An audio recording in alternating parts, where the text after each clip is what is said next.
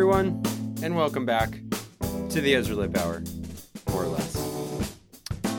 Today on the show, we've got Reed Mathis. That's what Beethoven sounded like. If you had a time machine and you went back and watched that motherfucker, it would have sounded like Jerry Lee Lewis. It wouldn't Yeah. have sounded like classical music student getting an A. Yeah. You know, it would have been like, whoa, that guy, take it down, buddy, like they Right. told Jimi Hendrix. You know, like It's such an honor to have Reed. Um, Reed is a an amazing, incredible musician and bass player. He's got a very unique style and a sound that is all his own.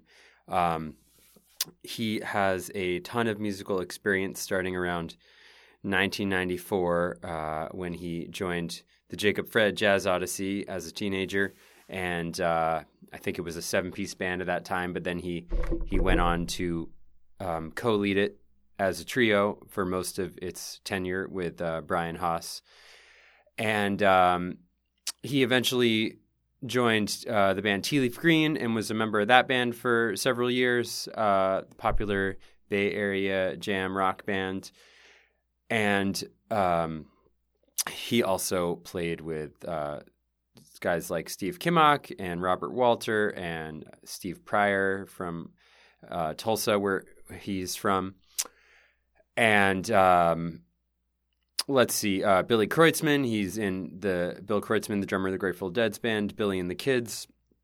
He also had uh, did some tours with the Mickey Hart Band, the other Grateful Dead drummer.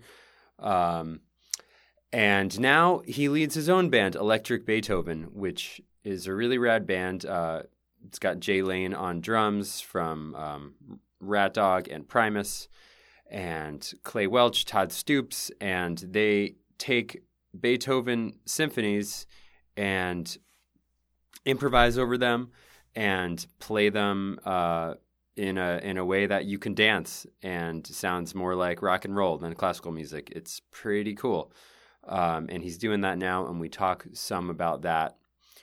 Um, I've I've personally I first saw Reed play in in 2001 uh, with Jacob Fred Jazz Odyssey at a festival in Massachusetts called Berkfest, the Berkshire Mountain Music Festival, uh, which is not happening anymore, but it was, it was a pretty cool festival that happened for a number of years.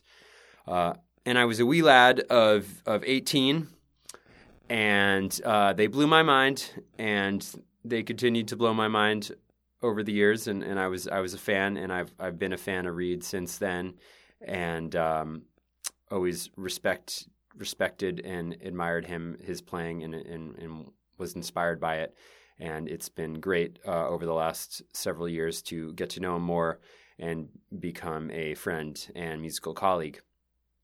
Um, and it was great to go and have a chat with Reed at his place. Um, we spoke for over over an hour and a half, so I had to to cut it down a little bit um, just to make it more accessible for y'all. Um, but it was hard because Reed is has uh, a lot. He's a very interesting guy, and he has a lot to say. He has a lot of thoughts on music and uh, sociology, for lack of a better word, and um, and and he has he's a wealth of knowledge as far as musical knowledge and, and history. So we talk about all sorts of stuff, and uh, it. Um, uh, but anyway, I think you'll enjoy the conversation. So um, just a little more ado because I like that. Thanks again for tuning in. Um, keep telling people about the podcast, and uh, feel free to share it and all that. And also, I want I'd love to hear from you. So give me a shout out on Facebook, Instagram, Twitter. You can send me an email to Ezra Lipauer at gmail.com. Uh, I'd love to hear what your thoughts are, guests you'd love to see on um, other segments you want to see me do. Um, it's all it's all the beginning of this, so please um, let me know how I can serve you by um, providing good, valued conversations. I think I think that's all that you do for today. Uh, although I'll give you a little bit more at the end, probably just to wrap it up. Anyway, please enjoy my conversation with the one and only Reed Mathis. What are we listening to? This is Duke Ellington. Um, Never No Lament. It's my favorite album of his, and I've been remastering it for the last couple days. Nice. And I think I think I finally got it dialed in. Yeah. Cool. Uh-huh. What? Uh, what? I'm curious. Where I, I notice you do that often, where you'll post and be like, "I just remastered this record." Like, where does the intention come? Just to hear it in a different light. I just want to like it more. yeah. And- it works like that. And it's a it's a consequence free place to try out ideas, what kind of ideas? mix mixing ideas, editing ideas, Okay. um, learn to use my software, and that's probably pretty loud. I'm sorry about that. No. Uh, you know, um, and just learn. it- I don't know. It's like practicing. yeah. yeah. It's it's practicing uh, for editing and songwriting and and since I tend I I also do it. It's an ex, it's an excuse to stare at the same recording for a week Hmm. in a way. And like if you pick like the very greatest recordings of all time, you know, with these brilliant visionary soothsayers, you know, it's like when you stare at that for a week, you know. I mean, I when I was before I had a computer, I did that with my instrument. Hmm. I would like be like this recording and I would listen to it with my bass for a month. Wow. And now I do that with the computer. Yeah, but it's also like that. My favorite jazz shit. I like all, so much stuff, but my favorite recordings of improvising are like pre World War II. You know, and those recordings tend to be kind of poor, and Yeah. the transfer to digital is also was mostly done in the 80s before people were good at that Uh-huh. and they didn't sell enough to have be worth the expense to redo it Right. Right. so, and you know, a lot of those jazz recordings, it'll be like parts of it are super exciting and parts of it are kind of boring, and make a little concise version. I mean, some of, I think the original impulse comes from playing my friends shit I like, and having them be like, eh, you know. Okay. So wanting wanting that you to be like, no, you don't understand. I'm like, listen to this. check it out. Like, Yeah. imagine that it's like this, and then I'm Yeah. eventually like, why don't I just make it like that Right. instead of telling Right. them to imagine that? Right. you know kind of like that live album. It's sort of like Yeah. i'm telling people like no we're doing because people come up to me every fucking gig and be like so you guys are great. I but i don't understand what it has to do with beethoven. Mm-hmm. and I'll, they'll be like are you playing like a little bit of a melody and then jamming? And like i'm sort of like nah, i mean we're, we're always on his form. And they're like you're not just like play a little bit of beethoven and then play whatever. And i'm like no we're on his form the whole fucking time. Yeah. and people just look at me like they can't they don't understand really which i don't blame them because it's not something i've seen done very much How does it feel now to finally be to finally be do not only doing this project, but I know that it's been a while. And correct me if I'm wrong. If Mm. you, since you've really had a band that you could call your own and, and, and Mm. lead with your own vision. I mean, For and even. Jacob Fred was was more of a uh, a collaboration between Yeah. you and Haas. But this is your thing.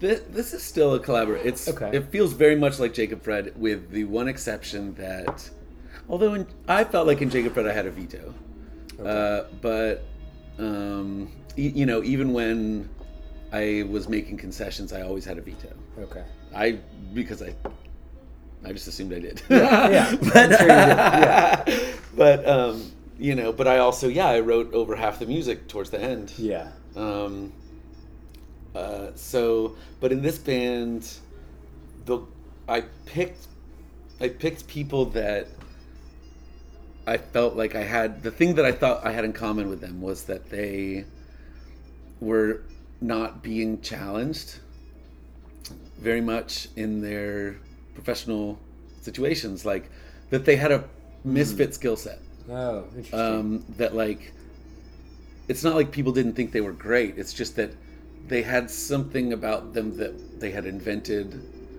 uh, that was not a something very very truthful about themselves in their playing that other people didn't really need Can, you know what I mean? Can yeah, that's. Can you speak to that a little bit, maybe with some of the players? or- Yeah, you know, I mean, well, just like Jay, the easiest way to say it with Jay is like I'm him with Rat Dog, and it's super free and improvised, and really sleepy, and it Mhm. never gets above a certain intensity level. Mm-hmm. But improvising, Mm-hmm. you know, but no no raging, no emotional spectrum really. Yeah. Uh, or energetic spectrum. I mean, he's a boxer, you know. Mhm, yeah. he's a Yeah. poet too. But and then uh, you know, and then you see him with Primus, raging, super emotional, no improvising. Right. you know, or you see him with Stu Allen and improvising, but no real leading. Yeah. Like nobody's really following him unless he gets really fired up, Sure. which you know that's not always appropriate on a Tuesday. Yeah, you know. yeah. Uh, so, you know, that's an example. Stoops is like he can play any style, whatever, all that kind of stuff. But what he's when he really shines, it's when you don't give him too many boundaries or instructions, and he just sort of gushes Okay. similar to Brian Haas in that way. Okay. Like the st- he doesn't he can't tell you what it is. He can't tell you what he's doing. Uh, but he just has a gear that most people don't have that he just kicks into it and he just it's almost like speaking in tongues. This shit just like a friggin' spotlight, you know. Yeah. And that's a lot of people think that's grandstanding Okay. if you're in like an all-star jam or something or like or you know um, or if you're trying to like write music with somebody most people write music or put together a band with a fixed sound in mind Sorry, I'm gonna. What do you What do you mean by grandstanding? I'm actually. uh greed or Okay. whatever you know like Okay. playing Showing greedy off. pigging out robert walter calls it picking out Okay. um, But you don't think it's picking out in this case? No, that's see. I this is how, where I relate to to these guys is that I also, when expressing myself, have been accused of pigging out, Mm-hmm. and I feel like it it sticks out because it's not what people it's not what people ordered. Mm-hmm. That doesn't mean it's not tasty. Mm-hmm. It's just not what was on the menu. Yep. They thought they were ordering off the menu, and here's this other thing that they've never Mm-hmm. heard of. And people respond differently to that, you know? So if you're a sensitive person that doesn't like stepping on toes, you eventually become trigger shy. Or you get into a habit of just going, I'm going to do it anyway. And like, you know, don't look down. And then you just, then it's kind of reckless and it has this weird shame component that makes you kind of underdo it or overdo it Right. and you just don't feel it easy you don't feel like it's okay to be you Yeah.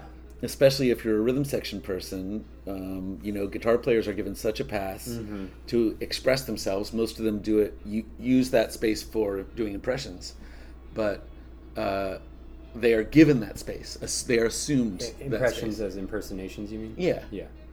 um, and you know, but they it's assumed that the guitarist has that space, Yeah. and is given that space. Set him up in front.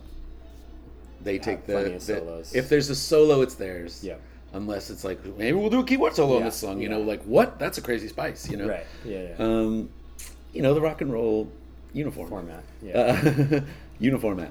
Um, and you know, so so I feel like we, you know, Clay. I've known Clay since he was 15. He was the best guitar player in Oklahoma when he was 15. Nice. And he was in every band in Oklahoma cool. for months, and then eventually they would be like, "Could you maybe not express yourself?" Hmm. And he would be like, "I'm gonna." Yeah. and they would sometimes be feel very threatened Yeah. or feel like he was competing with them and i know that feeling. And it's a weird feeling when you're not when you're not trying to be aggressive because to me it just feels like self-acceptance Hmm. like it's okay my feelings are okay Yeah. is what it, that's the technique of what I, how i like to play Uh-huh. and but if it if you're accused of it being not self-acceptance but self worship or you think you're better than yeah Yeah. you know like oh who do you think you are oh wow you're gonna mr mr i'm gonna play all over everything Yeah. you know whatever and like as if there was malintent you know and like that's hard to process And and I'm guessing you've you've had enough conflicts with that sort of scenario in, in your career and I'm different. not sure. I I've had a lot of situations where I was perceiving that conflict, Okay. but who knows if it was really happening? Okay. It could have been. Huh. I, that definitely happened enough times for it to be like a trauma imprint. Hmm. And so now, if anything in the situation resembles, that's how trauma works. You know, like if if your nervous system picks up anything in the current situation that resembles the traumatic event enough, your before you're even conscious of it, your whole nervous system readies for fight or flight. Yeah. yeah. And it doesn't matter if there was really a bear in the bushes. If there was a bear in the bushes that one time and it was on the right, and then now you hear a rustling in the bushes on the right, everything's gonna arm. Whether you it it could be a squirrel. Yeah. Did you would you would you experience that in Jacob Fred? Uh huh. Okay. Sometimes. Yeah. But now you have your own band. Is that gone now that you are the leader unequivocally? Yes, except for occasional moments where self acceptance is a you're it's, it's a it's never done. It's a process. yeah. Yeah. You're, you're never like, well, accepted. Yeah. Like, because you're but always. it, but it always- helps to be in the context where you're amongst people that support you and are peers sure. and looking out. And, And that's what I off. That's what I feel like I was really offering the other three guys because I'm mm. definitely not offering them a lot of money or anything Right. like right now. yeah. But it's sort of like I want them to be their most self. Like, like Yeah. I want, I want it to be as not all the shit you're all the shit you're embarrassed about is what you play here. Yep. Yep. Yeah. and like so i mean i i know from my own experience that that beats money Sure. if you're if you're weighing things i mean obviously eventually you have to be like well i'm gonna go take this gig and like Yeah. that's money but Right. but if you're offered a place to truly be yourself and that feels rare to you not that uh, other people are are expecting you not to it's like implied in genre specific music Mm-hmm. that you're that that you come in costume or not at all hmm Or or degrees on the spectrum. sure You know, like you. There's maybe a few moments for you to step out, but right you know, but ultimately it's more stays in this. it's like social rules Yeah. you know it's like open the door for for a lady and uh you know and say excuse me after you burp and like it's manners yeah That's Yeah. what genres are, you know? And assuming that you are going to adopt this set of manners just to play a song is assuming a lot, I think, Yeah. from one another. Yeah. Um, and it can feel alienating when it looks like no one else is bothered by that. It's sort of like, it's hard not to be like, well, what's wrong with me then? Right. Well, I, I think it, it also has to do with intention too, because if if your specific intent is like let's play uh, '60s Bob, and like let's really just do that and make it as sty- you know genre sp- sp- specific as we can, and everyone's like on the same page, then then that's cool. Right. But that's not what you want to do for your for your. well, life. like, I don't see why you would want to do that ever.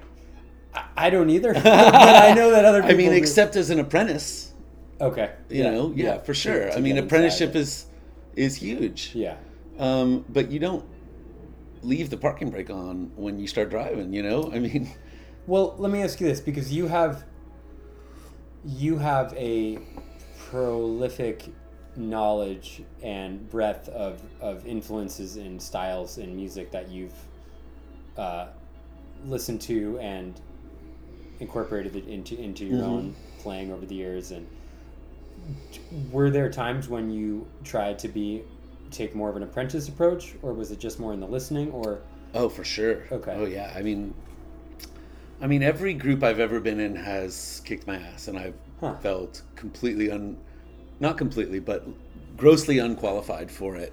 Um, Uh, really? At at the beginning. at the beginning and that is the joy of joining ensembles. Mhm. You know, it's like, you know, when I joined Jacob Fred, I was the youngest of eight, yeah.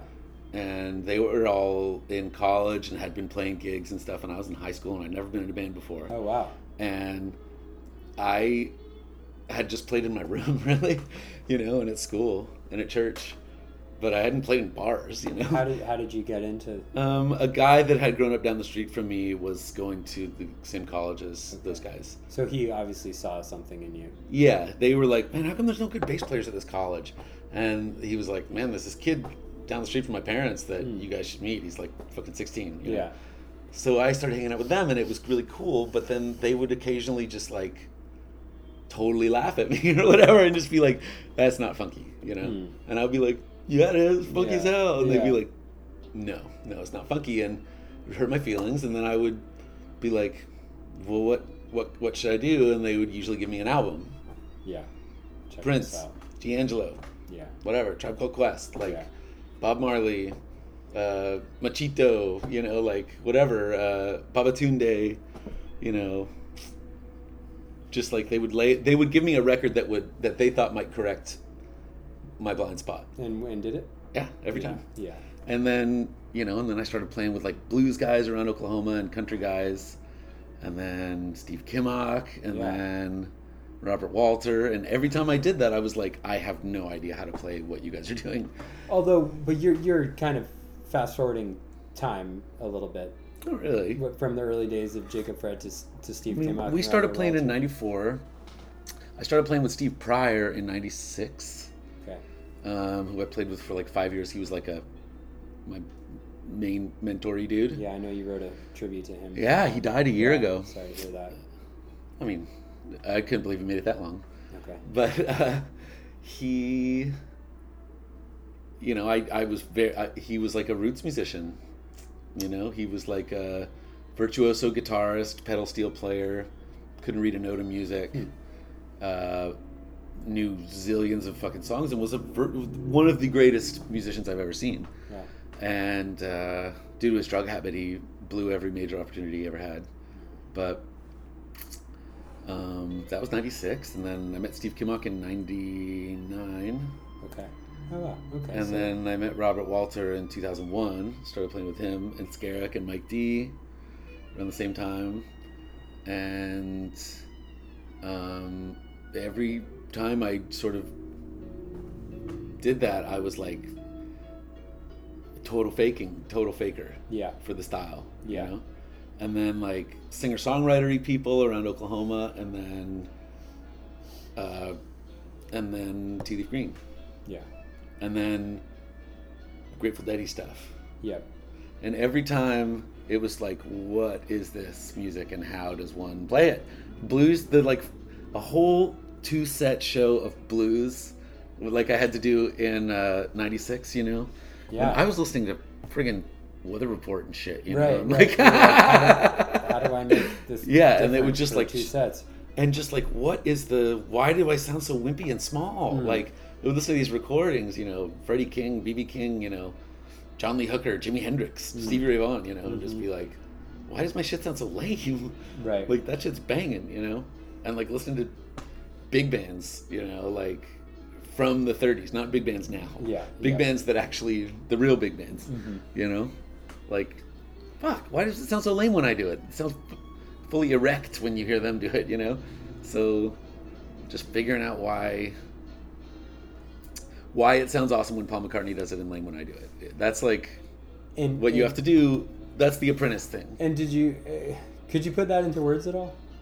That why why Paul McCartney sounds like a certain way and, and you ha- didn't at some point? well i don't know but you if you're trying to learn if you're trying to apprentice to an example and you notice that i'm i'm doing everything i can think of the same but it doesn't it's not awesome like that shit Right. and then you feel for what you're missing you know Yeah.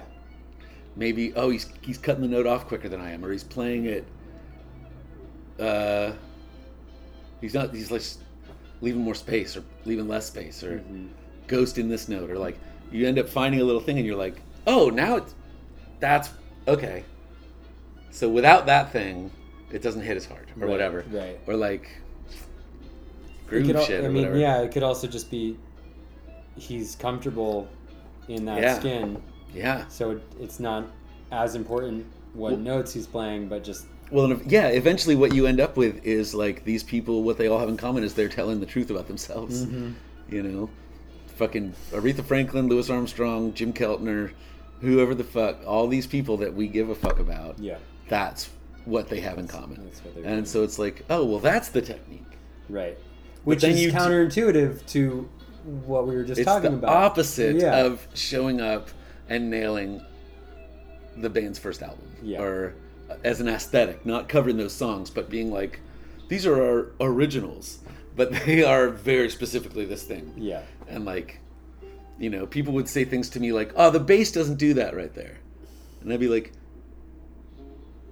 "Well, what does Reed? What if Reed does that right Yeah, there?" right. Like, I'm not a. It's hard to separate for me, and I'm proud of that. You know, I feel like Mm-hmm. that's a hard one. They tell you that when you're young, like, oh, the greats, you know, they're like in, inseparable from their instrument or their whatever their expression. You know, Mm-hmm. you watch a video of Jimi Hendrix, and you're just like, that is one thing happening. Yeah. That's not. He's not playing that music. Like he's embodying yeah. it the entire. It's like no part of him is not playing that music. right. You know, so and and before i mean i i mean i know a little about his history but i i wonder if he had problems early on yes, he did many, many, many. okay No, no, no, don't do like, that. Don't do that. he was play in like like that. soul bands right He toured for years as a as a sideman. Uh, sometimes little gigs, sometimes Ike and Tina Turner, Little Richard. He did some big that must have been challenging because i'm sure they wanted to box him in Well, the way they tell it later after he died, they're all like, "It was incredible having him in my band." Yeah. But I bet you anything they would be like, "Easy, easy, Yeah, buddy. yeah. Hey, down. yeah You know. Don't do that shit with the teeth and the, you know, maybe try to hold still while you're playing, or, you know, don't. That's grandstanding. yeah yeah If if be, if telling the truth about yourself happens to be big, then people think it could be problematic that you are you think you're bigger than them or something you know Yeah. i don't know i mean jimi hendrix wasn't following the jimi hendrix rules. Now if you play if a guitar player plays purple haze they'll get a stratocaster out and they'll try to do the thing and they'll try to get the sound and they'll do the fucking stuff. And it's like that's literally the opposite of what he did. Yeah and and it's, uh, and it's just as true in the grateful dead world. Yes i think so too. Yeah. and i have been the i have been part of rigorous debates on that subject. Yeah. Um and and, and just as it was true in the in the, the bebop world and the post bop, I mean, all all the things it the the music eventually became a caricature of itself, you know, but Yeah. where the spirit it was invented in was people totally crack the code. They they Yeah, go the rules. right. The rules of Yeah. sounding like the Beatles are this. Yeah, and they're like, we did it. yeah, But then it's an autopsy. yeah, The thing's done. As soon as it's not changing anymore, it's dead. Dead. That's the definition of death. yes, You know.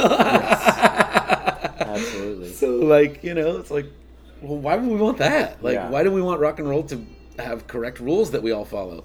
And why is why is the person that isn't following the rock rules making other people uncomfortable? Isn't that the point of rock and roll Mm-hmm. or jazz or whatever? Isn't this disruptor fucking art? Yep, Or is it? right. You know, like I, I mean, I I think is this the DMV or are we playing a rock and roll show? Yeah, Like what's going on here? You know? And that's the way I feel about playing Beethoven, you know? It's like he everybody that ever met that dude was like, "Whoa, that guy was fucking intense." Like, you know, women were banned from his shows for a while. Like, Really? He was just like fucking intense motherfucker, you Yeah. know? And it's like if we don't play it like that. They might do an impression of that. But to actually summon your own energy, you can't try to sound like other shit. Or you or you can't summon your own energy. At best you're summoning your summoning your memory, yeah you know? But that's not memory isn't what's making your heart pump, you know? Yeah. So you know, it's just fascinating, you know, and it's playing I've I've heard Beethoven songs my whole life and I always wanted him to sound like like Rowdy. Yeah. Rowdier. And when I met Brian Haas, he had played tons of Beethoven too, and he played it like Jerry Lee Lewis. Mm-hmm. And I was like, that's what Beethoven sounded like. If you had a time machine and you went back and watched that motherfucker, it would have sounded like Jerry Lee Lewis. It wouldn't Yeah. have sounded like classical music student, getting an A. Yeah. You know, it Yeah. would have been like, whoa, that guy, take it down, buddy, like they told Jimi Hendrix. You know, like Right. Yeah. Yeah. It's a little too bright for us. And everybody in my band has been told that their Mm-hmm. entire adult life. Hey, but hey, easy, buddy. Who do you think you are? Yep. You know, that's not what we're doing tonight. Yeah. I've certainly been on that side of things. Yeah. yeah. So it's like, well, let's just get a whole crew of people that have been living that way. Yeah. And be like, permission granted, be yourself. And I promise to accept it. Mm-hmm. No matter what. And whatever you play will be the song and it will be perfect. And I will treat it that way. Yes. Anything you do, I am game. And not only am I game, I'm going to learn your patterns so the second time you hit it, I'm, I hit it with you. If you notice, that's how the group improvises. More often than we solo, we copy each other. Like, like a, like a round, Yeah. you know? I, I did notice it's way more group improv sounding than Yeah, there's almost no solo. soloing, Yeah, you know? yeah, I- if there are, they're pretty short. right. And then we get back to, like, if we're just playing a, a riff, and then I introduce, like, a. boom, It's totally stupid. And But next time, everybody hits it the second time. Because the, the thing that we've really are paying attention to a lot is, like, what catches and what doesn't in the that. That's like the art of that. Because the first time you try to do this kind of group improv stuff where you're like okay everybody follow clay. This is how we rehearsed for this band. Okay. you know like everybody follow clay. We'll we'll play page 11 over we'll just loop page 11 and everybody follow clay this time. Okay. and then clay would be like "Ba-da-da, and then it takes us like 10 times before we're before stoops and i are playing anything remotely resembling what he did or harmonizing it and he, he might get unsure and the third time change what he did just as i'm starting to learn it Uh huh. but if instead of "Ba-da-da, he would go but guess what second time everybody in the band knows Yeah. what to do so Yeah. you're like so you find okay over here way too hard never gonna work over here definitely gonna work but pretty nursery rhymey Mm-hmm. and then you start playing with where's that threshold at what Mm. Right. point does it become too complicated for everybody in the band to get it right away Yeah. and then that's where you just hang out That. or just or whatever just- you just, want to feel your way around that Yeah. that boundary like like maybe try maybe establish something and then make it a little more complicated but Hmm. start when it, when you get the ball make a move that doesn't take two times to learn like make a move that everybody can learn the first time Mm-hmm. so if i go ba-da-dum, bow, bow, ba-ba-dum, bow, bow, right Yeah. I didn't need to do it more than once. Yeah. Everybody is like, there it is, okay, and then they have a minute to get ready, Mm-hmm. and then you do it again. You don't take up the entire four bars. Leave, and in the holes is where people start to var- do variation, Right. And then we then we're composing, and that's Mm-hmm. how Beethoven wrote. But you but you are sticking to Beethoven's forms. Yeah, his So- chord progressions. So will you be ex- experimenting with uh, rhythmic and, and melodic ideas like that, but over a set progression? Yes. Is that the, okay? and we're and we've taken things that maybe only happened once in his form and being like let's those 32 bars are a song let's repeat that or these four bars when we get to there just hang out. One four one four one four one four until Q and then we'll go on. Even though Beethoven only did that twice Twice, or something you yeah. know? Um, So we'll, you're we'll be like extracting mini mini passages and, Uh-huh. and expanding them, and yeah. Yeah, mostly what we're trying to do is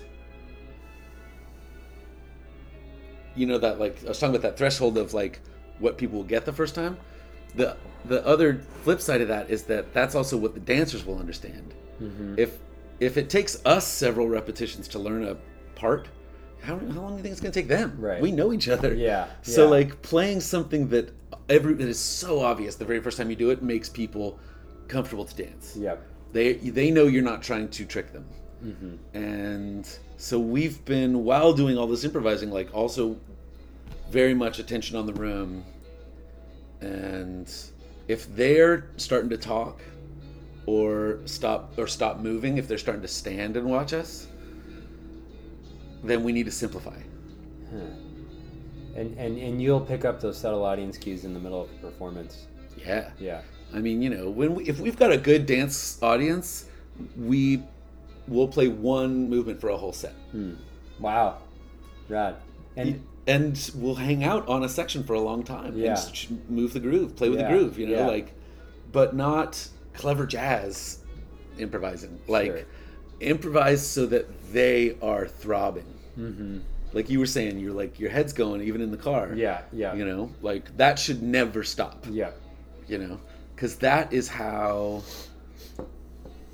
listeners participate. When you're dancing, you're improvising Mm-hmm. with us. Mm-hmm. You're present with us. Mm-hmm. You don't know what you're about to dance. Mm-hmm. Yeah. Whereas when you're watching and thinking about the music, you know, that's like memory.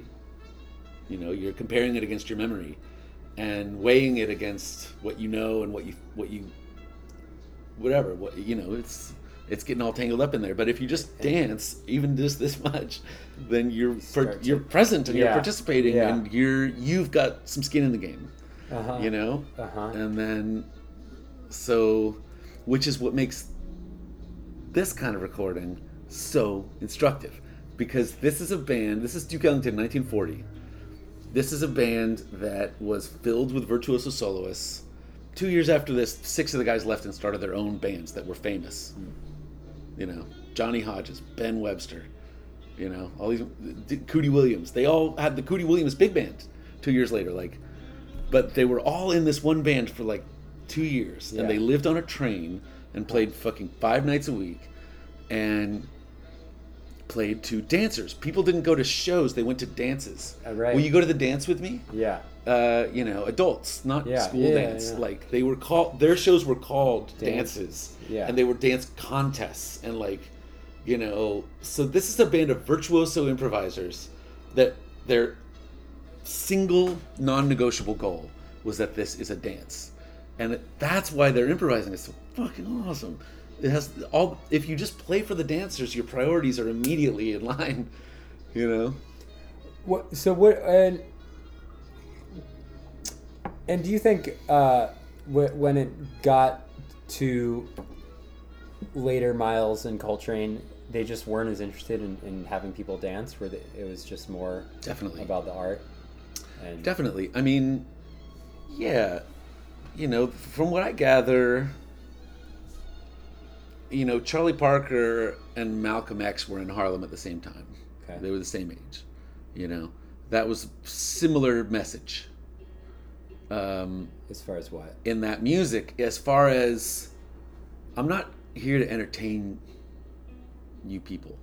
I'm not an entertainer. I'm an artist and I'm a man. And like there it's like a really pretty So- so aggressive you're borderline Charlie Parker kind of started to stray from that. that idea. generation, Yeah. Monk, all those Yeah. guys, they were nice guys, but just they were like, I'm a proud black man. I'm a, I'm a, I'm a, I'm a titan. I'm a Yeah. fucking, you know, like. I'm not here to entertain you. Yeah. You know, you you paid to see me because I'm great. Yeah. Not because, uh, I don't owe you anything. Yeah. Like I'm gonna sit here and reveal my revelation to you. It's like a very empowerment individual you know like uh take your power back Mm-hmm. you know and like for and it went way extreme for them Yeah. where they were like dancers like what are you talking about i'm an artist Yeah. You know? Like i'm like picasso and shit. Like that's what they that's how they were feeling you know? Those guys grew up playing for dancers. Dizzy gillespie's toured with the cab calloway band for eight years before starting his own shit you know? Like that was a dance band you know? It's like they were all just like yeah we don't we don't do that you know? But then of course all the college kids are like well elvis is playing down the street. Yeah. and then psh, This whole other direction. went the other direction and then jazz musicians where it was a badge of honor that you weren't Right. an entertainer Yeah. you know but then guess what less and less people give a fuck because life's hard and Yeah. work is hard Yeah. and relationships are hard and when you pay 20 bucks to go out to a club you want you want to dance and feel better Right. and feel included Yeah. and feel security around you, like your community, like these are my people. The best shows are where you're like, these are my people, you know? Mm-hmm, mm-hmm. It's like a social healing, you know, and like so being like you know, you, you guys probably can't even understand this art, but it's okay. You know? Yeah. It's like, well, who's that? Who's that good for? You know, like, and But it doesn't seem to compromise your artistic sense wanting people to dance at your shows. Well, I've had I've studied the the the missing links, like the people that could do both, like Duke Ellington, Louis Armstrong, Uh-huh. Billie Holiday, you know, Count Basie. That era was like the height of improvising being this was these records sold millions. This was there wasn't other pop music for young people. And, and and you don't think I want to keep going on how your take on it, but you don't think Ellington thought he was selling out at the time by playing these No. dances? He was still expressing himself Yeah. authentically. There's this famous like thing in Downbeat magazine where Dizzy Gillespie talked all this trash on Louis Armstrong, and you know, Uncle Tom, you know, grinning for the white people, mm-hmm. you know, mm-hmm. like la, la, he's like a comedian up there. It's like a mm-hmm. minstrel show. It's embarrassing This was at the time in the 40s. Okay. And then the next issue, they gave Louis a little rebuttal, and he was like, "It is like I am like a comedian. Like I'm up there in the service of joy, and everybody in that building knows it. Mm-hmm. Yeah. So yeah, whatever, sure. So he didn't. You're correct. Yeah. Yeah. I am Yeah. clowning. I am there. I am there. I want all those people to pat their foot and smile, mm-hmm. and like, and he was still. But it didn't feel like it was know? taking his integrity. No, because Yeah. he wasn't doing it against his will. Right. You know, he wanted them to be happy. He wanted him to be happy. Right. Yeah. He wanted a happy room. yeah. You know, that was like as important to him as I'm Louis Armstrong and I'm awesome. Yeah. You know, so I think that's well. And the the thing for me is that I feel like starting in the Bush years, you know, it's like the economy just got so weird, and young people have less and less. There's more and more free ways to scratch that itch. You can watch YouTube. I Yeah. could go. It's like, oh, I want to see, uh, you know, friggin' Medeski Martin Wood show. I can go on YouTube and watch a full MMW show from last week Yeah. they could be playing at the Fox Theater tonight, and I could be like, oh, 20 bucks, man, I don't know, and put on a uh, go to YouTube and put on a show from a week ago, Yeah. and be like, Pretty good. these guys are fucking dope, man. Yeah. I can see better, I can hear Yeah. better, Yeah. it's free. Yeah. So, so like that's just increased, and so I've been looking at the depression. You know, this era when in I read that in 1930 there were like 50,000 full-time jazz bands on the road, and by What? and by 1935 they were like 3,000 Wow. because of the Yeah. economy. Yeah. So it's like okay, so those 3,000 that kept making ends meet Mm-hmm. and didn't have to go work at the laundromat. What did they do right? Mm-hmm. Like, what's the difference between 1930 jazz and 1935 jazz that made the cut as far as people thinking it was worth their money? And, And- it's like the tempos, no super fast songs, Yeah. no super slow songs, yeah. uh, major keys, Hmm. four on the floor Yep. at all times, Mm-hmm. never not four on the floor. Hmm. You know, maybe four on the floor and Mm-hmm.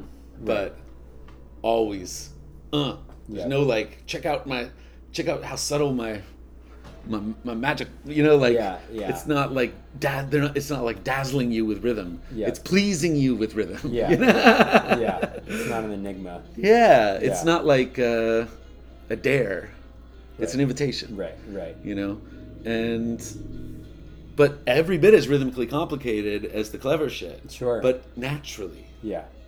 you know so it's like i'm just like well let's do what they're doing Yeah. shorter solos the solos are all kind of catchy funky Mm-hmm. But you're into the other stuff, obviously. And oh, man. Yeah. Yeah. definitely and as a you know i mean that as a as a young man i feel like those guys were almost like parents to me or something Talk about that a like little bit. coltrane Yeah. Yeah. So you know just as far as introducing you to musical No, ideas? like just their life, their lives, Huh. their lifestyle, and like their values. And like I was pretty lost, you know, like uh, didn't have a very solid. Um, I didn't grow up with examples of healthy um, self value Yeah. you know, and the positive side of that post Charlie Parker individual, the music of the individual, you know, like the positive part of that is this, like, you know, I obviously don't have the racial element that was a huge part of it for some of those guys. Yeah. But cl- taking your power back is this what that sound is to me, and like, like seeing the divine in yourself, you know, and be, seeing that you are identical to the greatest thing there ever was is whatever. Like that stuff is. I wasn't raised with that, even though I was raised like in the church, you know. In fact, you know, modern Christianity almost makes you distrust yourself. It's like, Mm. Yeah. you know, not my will, but thy will, whatever. You Yeah. know, it's like, well, sure, that's nice, but there's nothing wrong with me. like, I'm okay too, Yeah, right? yeah. You know, but they don't, you don't get that message necessarily. Mm-hmm. And then, you know, my family fell apart, and then I was, uh, you know, five bucks from homeless for eight years Yeah. without any family Yeah.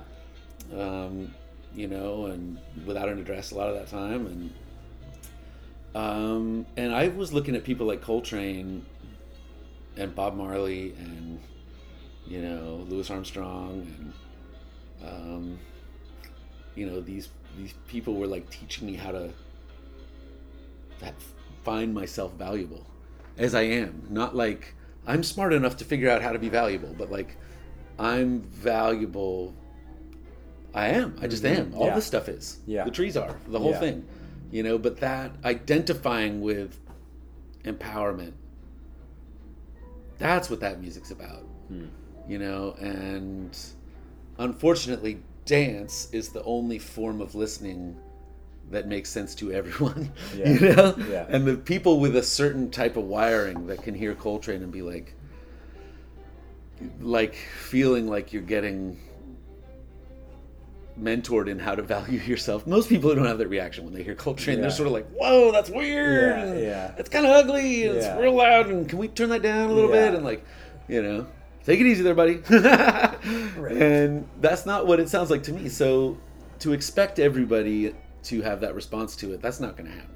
You're not going to eventually ed- create a culture where everybody likes John Coltrane, Yeah. but everybody does like this shit. Right. There's nobody in the world you put on some early Louis Armstrong that they're not like They can't hang word. Yeah. Everywhere in the world, everybody's like that sound. Yes. Yeah. You know. Yeah. And you know, New Orleans. You know, so it's like that's why not play that if we're gonna spend our lives improvising and asking people to pay us. What do they need? What are their needs? Why are they paying to see a musician that's not famous? You know, Yeah. what is our service Right, that we're yeah. that, that we're supposedly providing? You Yeah. know, dance community. And Less getting- alone. have you been getting good receptions on that front? Mm-hmm. Awesome. Yes. Definitely. And I try. I've been more than I ever have in my life um, talking to the audience Yeah. um, and talking about um, our intention. And I feel like a dork, and it took the it took Jay like a couple of months to stop being like boom after like everything I said and like Yeah. stuff like that. You know, it's like Yeah. Every it felt awkward is what I'm trying to say. Yeah. Uh, but I just kept doing it. Yeah. And I, in those moments, I just tell myself like, man, everybody in this room feels awkward. Like, so, Just so we that. have that in common. Yeah. Like, they're not looking at me like I'm a freak. Right. They're just, I feel awkward. They feel awkward. Let's. feel awkward. So that's that, it makes my point for me in a way that self acceptance that Beethoven's music can he can mentor you in trauma resolution Mm. Mm-hmm. If you are willing to dance and follow those forms, somebody who was orphaned at 15 beaten until that age, and then homeless, and then lied you're talking- Beethoven, wow. and then lied his way into the big city into having gigs, rose to the top of the local piano gigs, and then went deaf. Like, and that guy, that's when he started making great shit. Right. Like, not only did he get over, did he get through that, he got better, Yeah. you know? And it's like, I feel like encoded in those forms is kind of how he did it, you know? And it's like, so. You know, like you, you never. It's not like the trauma goes away. Right. It's resolved. And, and like encoded is his like spiritual journey. Um, I think I think that like it would be like step one, step two, step three, step four. You get all the way through the fifty steps, and boom, your headache's gone. Okay. Maybe. Yeah. As as far as him coming to a place of, of healing. Well, this has been my experience of with his music that if I listen to it intently or play it from top to bottom, I feel very different. It's like a yoga. It's hmm. like doing yoga or meditating for an hour. You're just Yeah. sort of like, oh man, I feel so much better. Yeah. because it walks you through trouble, anguish, acceptance, resolution, optimism. It just does it Yeah. because he does it. If you pay attention the whole time, he does that. Chronologically in yeah. his work. In Wow. no, no, in each song, Oh, okay. like Wow. that's what they're doing. That's Yeah. the form. That's the form. yeah, yeah. You know? Wow. None of them end not triumphantly. None of them begin less than audacious. All of them hit trouble. Yeah. All of them arrive at anguish, resolve that, and end at triumph. Every song they ever wrote. So it's like, well, let's do that. Yeah. Like- That's a tall order for a for a songwriter too, but I like it. yeah. Well, you know, but if you just take his chord progressions, it's like they're not fancy. Like he didn't. He was self-taught. Like he learned folk music.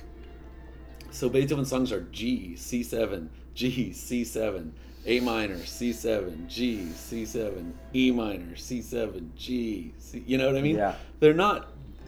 It's not. it's, not like Bach or yeah, Mozart or something right. where it's like these math towers. You know, like his music is all one four five and like power chords and yeah. like diatonic. funky and like catchy, you know, like and his music is what eventually migrated to New Orleans and became the underpinning for Creole music. Really? Yeah.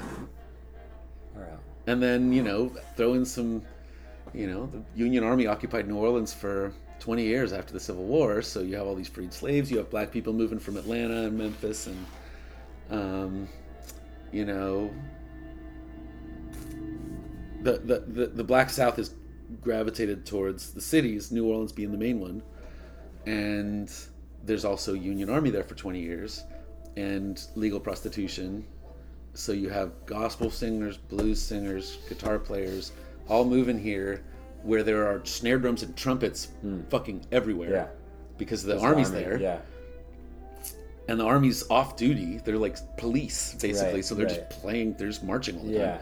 Uh, so you get, and then so the Congo Square drummers get snare drums instead of djembes, and then Hmm. uh, this, you know, uh, oh, and then uh, the the like fifty black orchestras that existed in New Orleans, all black orchestras, classical orchestras, uh, would be, were outlawed after the war. Uh, they couldn't play for white audiences anymore. So now you have a generation of black musicians that know Beethoven, and they only place they can play is in the whorehouse or the bar. And then all these sort of Trinidadian Jamaican drum things uh, are suddenly being done on snare drums and cowbells. And there's New Orleans music. Boom. And then all the prostitution gets put in one square mile. And so all those musicians are now playing in one square mile. Pianists that have been playing Beethoven since they were five, but now can only play for other black people. Mm-hmm. People playing island rhythms on snare drums and kick drums. You know, trumpet players and blues singers. So Beethoven's chord progressions. Man, I would have. Beethoven's chord progressions are what joined with island rhythm and blues Yeah.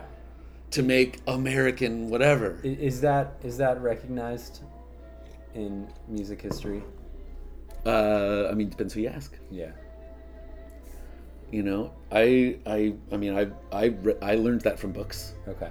but um, when I tell people, it's usually news to them. Yeah. Yeah. Um, but if you if you listen to Dixieland after learning these Beethoven songs, and then you listen to Louis Armstrong in 1925, they are playing Beethoven's chord progressions Yeah. verbatim. Yeah. Not not plagiarizing, but but No, but you- like you one five, were five, one yeah, five. Yeah. They were like Yeah. they're just doing it in time with funky, bluesy.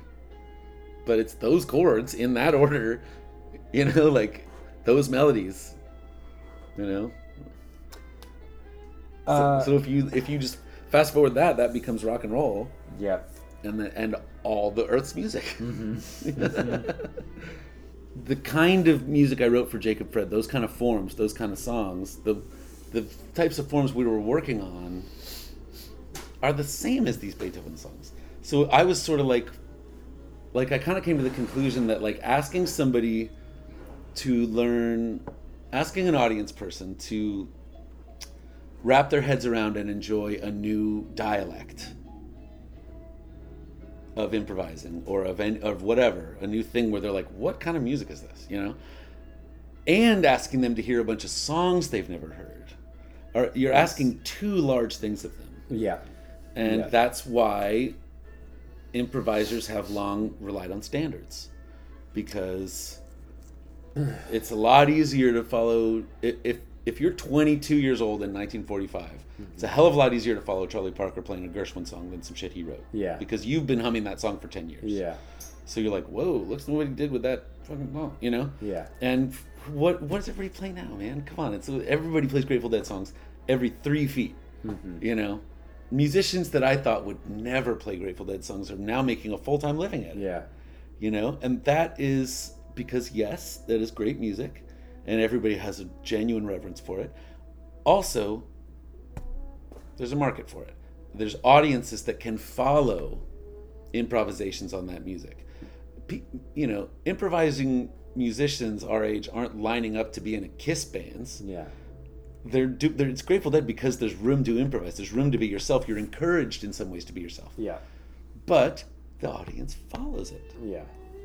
eats it up. So that is Which is a good, which is a, It's a fortunate incidence. Yeah. it's wonderful. Yeah. And then and then you're not asking asking them to follow your improvisation is not also asking them to learn a song. Yeah. And if you write instrumental songs for improvising, you're asking a lot of those motherfuckers. A lot of people go see MMW and just think it's gibberish the whole time. Right. Right. And I can hear the songs Right. Yeah. that they're doing variations on. But most people are just like, I don't know what that was. yeah. You know? It's too Um, much to process at once. Unless you see them five times and then you're like, Yeah. I like this Yeah, one. yeah, They go yeah. into it, they drop into a thing and you're like, ah, this one. Yeah. Yeah. Right. But You like- name, but yeah. But yeah, you Yeah. know, like, but that's not the first time. Right. You're not going to have that response. Sure. First time you're going to be like, I am overwhelmed. Yep. And no, I'm not scared of doing that, but people don't really want to pay for that. Mm-hmm. Most people don't want to be dominated in that way when they go out, Yeah, you know, yeah. for the night. It's like I've tried to really frame music as a s- as the food I make at the restaurant, you know, like like if if people aren't buying your like weird burger with macaroni and cheese on it, it's not because they're you can say they're dumb all you want. Like why aren't they eating this delicious thing? But if they're not buying it, you know, well figure out change it. Yeah. Figure out what you what you like that they will like too. Yeah. You know, so That doesn't mean it doesn't have to be good quality or, or something that you would want to eat. of course you find family. a way. It's like marriage. I mean, you're just sort of like, okay, well, how can this work for both of us? Yep. because we're both way happier when when and with, and with each other. Yeah. Like it's having this work together is way more fun than having my life work by myself. Mm-hmm. So And playing for an audience is way more fun. way more fun. So it's like there's a way to they need to feel heard and valued. Mm-hmm. yeah. And it's not they don't owe me anything. Right. You know, they don't they're not obligated to affirm my value No. and- any more any more than I'm a, and you, offer that as a gift. a- I mean, I. I, in a, in a way it's like well if you want the audience to like you like them first you know like yeah. fucking like these people be nice to like Yeah. what do they want Yeah, what they what want- would you like to eat for dinner right. says the chef Yeah. you know not like you guys are gonna love this i'm not telling you what it is Yeah. but i'll tell you when it's ready like Yeah.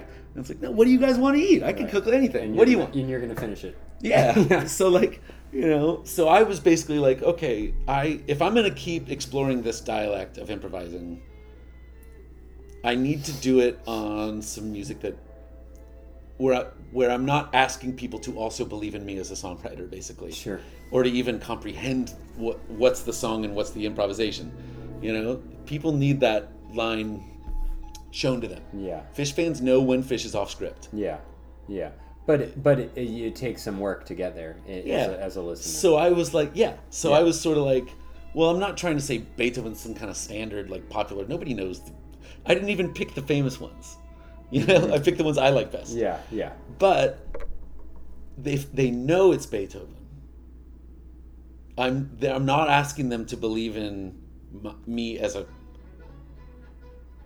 Do you know what I mean? Like I, Yeah. As, I'm as a composer. I'm asking less of the audience when they know that that's the song. Yeah. Totally. You know, like- totally. Even if they don't know the song. even if they don't know the Yeah. song just knowing that they i'm asking them to trust me with 20% not 50% mm-hmm.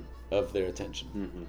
on some unconscious level they will trust because they they're like well it's, the, it's that music Yeah. Yeah. and now let's see who these guys are Right, you know right. and that's the that's why you play standards Yeah. you know And it's why there's such a big market for tributes and Yeah, and, yeah. definitely you know and um, so if that's where it's at you know um, i'm game and i tried to do it with grateful dead music for a few years Mm-hmm. be like well i'm going to speak my dialect Right.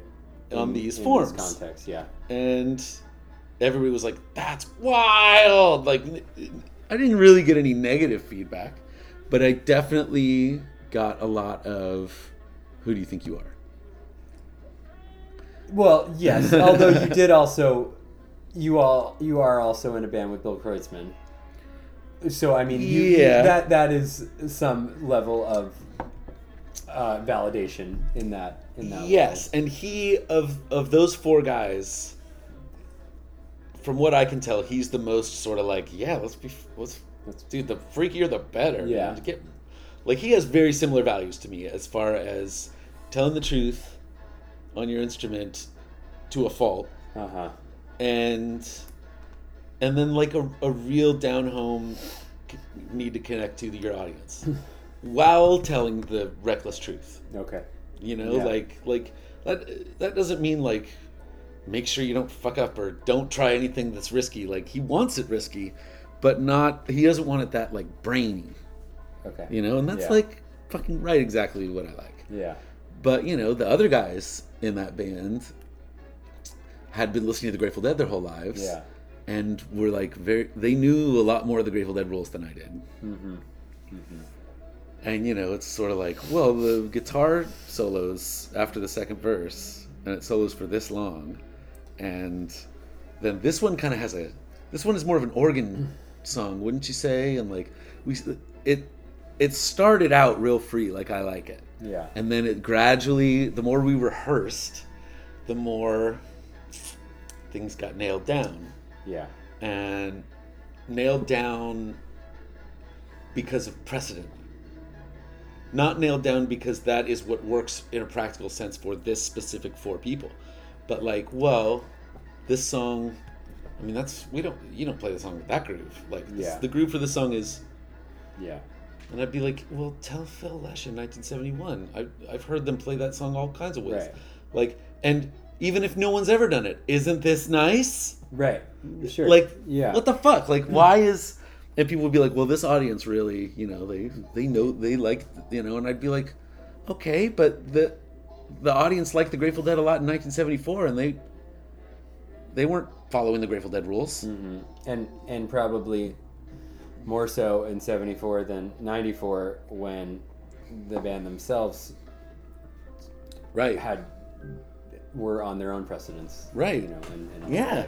Well, and, and it, you know, obviously, relationships start to establish predictability um, because our, our nervous systems don't like.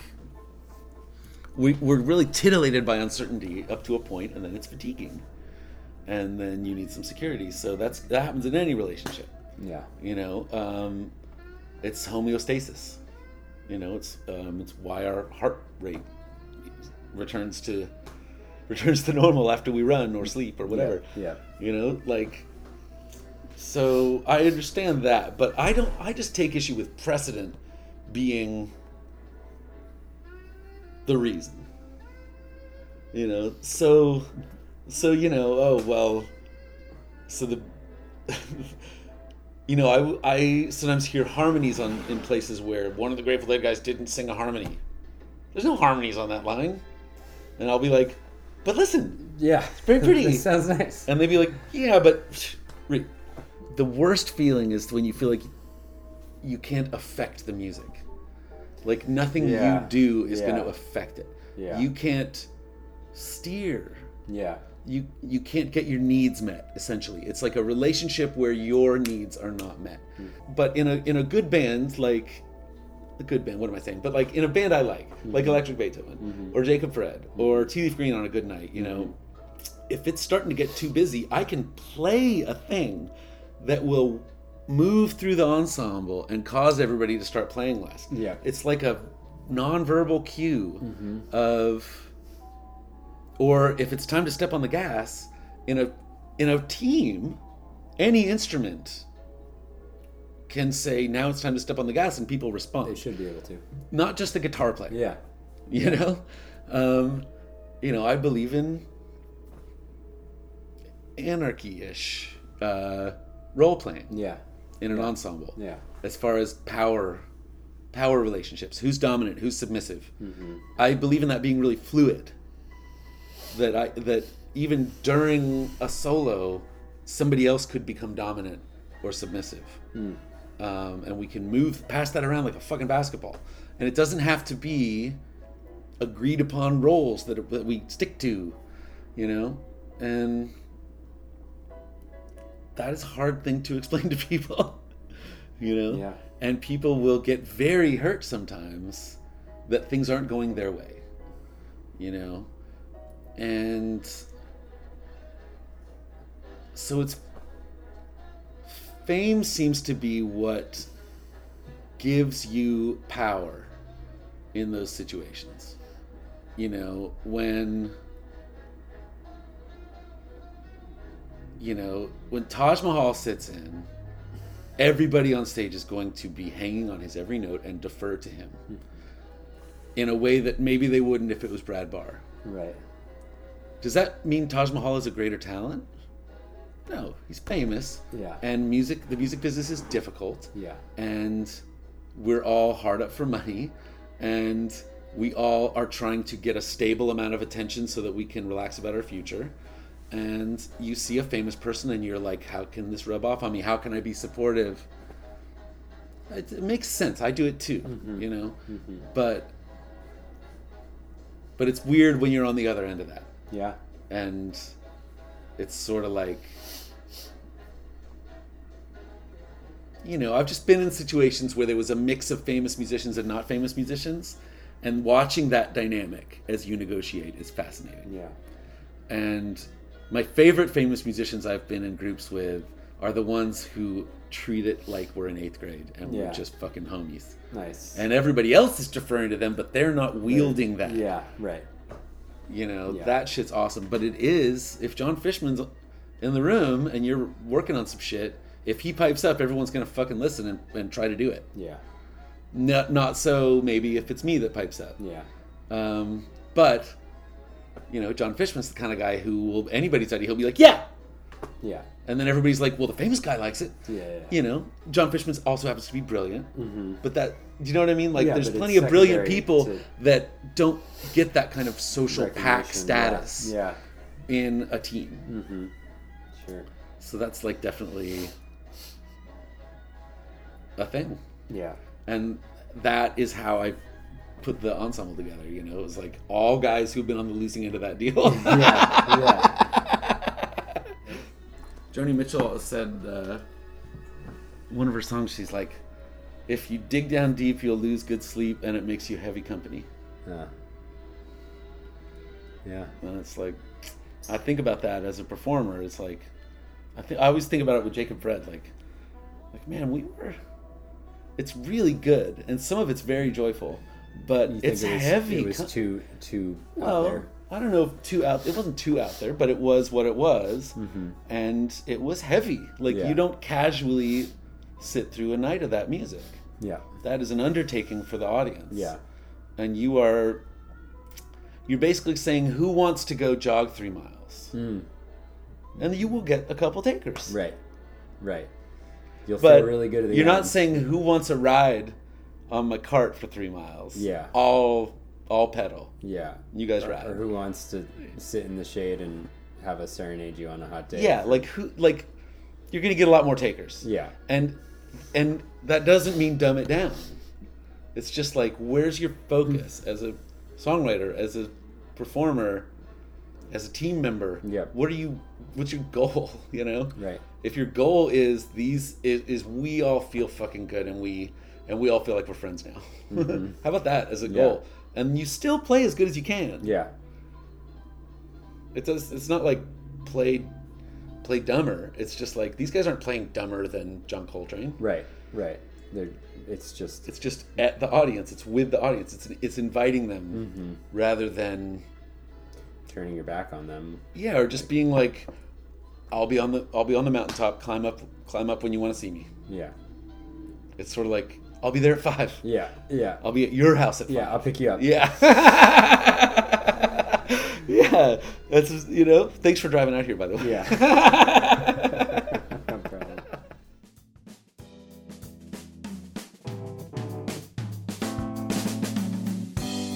And there you have it the unfiltered truth with Reed Mathis. I liked all that stuff we got into. Uh, lots of perspectives that um, on music and how it relates to people that um, I certainly relate to, but I'm not sure um, how much these ideas are spoken about in everyday everyday life. But a lot of uh, a lot of truth there. So thank you, Reed, for your wisdom and outlooks. Anyway, you've been listening to the Ezra Lipp Hour, more or less. Thanks for tuning in. Going to be trying to put these out weekly. However, I don't want it to become too much of a burden because I do have a lot of other stuff going on. So I'm it's my it's my attempt. I'm to try to put one out about every week. Uh, however, you know, if a couple days go by, uh, you could just assume I'm busy with a lot of other projects. Uh, so I'm having fun with this podcast, but um, I want it to be sustainable too. So uh, um, I'm to do my best.